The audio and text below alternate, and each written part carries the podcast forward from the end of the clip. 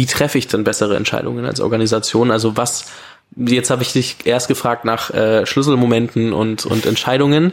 Jetzt muss ich dich nach, einfach nach dem System fragen. Also so, was sind denn die Dinge, wo du sagst, hey, so haben wir es wirklich geschafft, bessere Entscheidungen zu treffen? Ich weiß, dass das wahrscheinlich nicht zu 100 Prozent auf jeden übertragbar sein wird, aber ich glaube, sich darunter was vorstellen zu können, ist, ist super wichtig. Deswegen muss ich darauf einfach nochmal kurz zurückkommen. Mhm. Ja, also äh, ähm, uns ging es eigentlich immer sehr stark darum, ein System zu schaffen, ähm, habe ich am Anfang schon mal gesagt, das sehr, sehr schnell lernt ist. Ne? Also das in der Lage ist, Informationen ähm, aufzunehmen ähm, und letztendlich ähm, Handlungen auf Basis dieser Informationen zu adaptieren.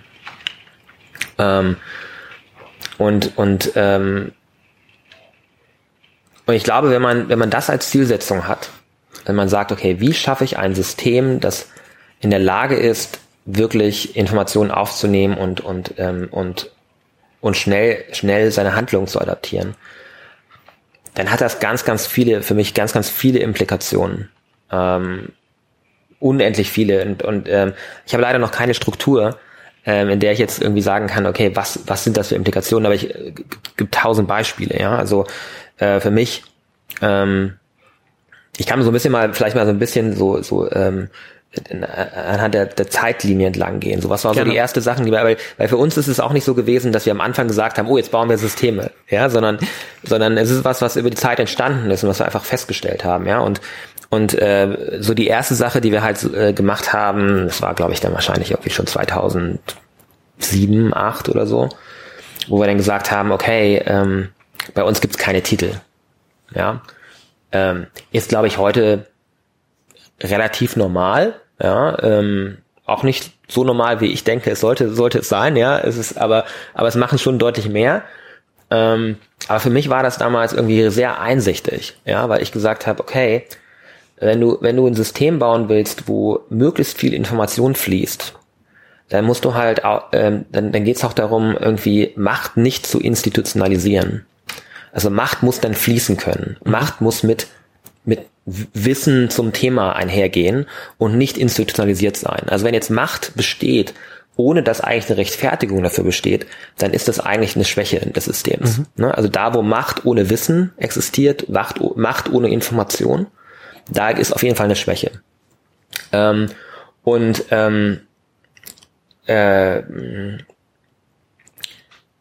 Titel sind letztendlich nichts anderes als eine, als eine Institutionalisierung von Macht.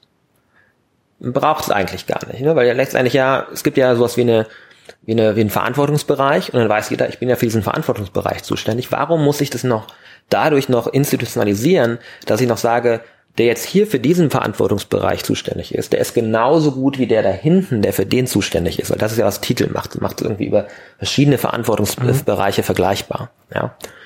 Und ähm, und das, das, das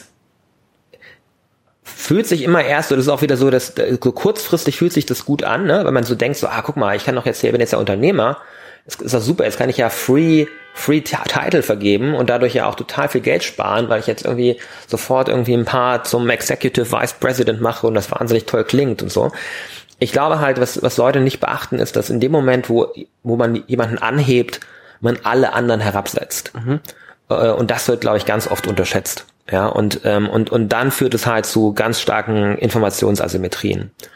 Ähm, das heißt, das heißt, äh, um lernendes System zu schaffen, muss man halt, äh, geht es halt darum, auch Macht wie, immer in allen äh, Situationen weniger zu institu äh, institutionalisieren.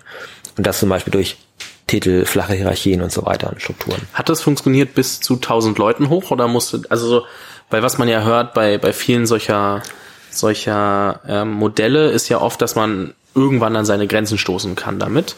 Ja. Ich weiß nicht, ob das nur daran liegt, dass die Leute das dann halt irgendwie nicht wissen, wie sie es weiter skalieren sollen, oder ist es so, dass es irgendwann eine natürliche Grenze hat? Also so, hat das bei euch bis zum Ende hin funktioniert?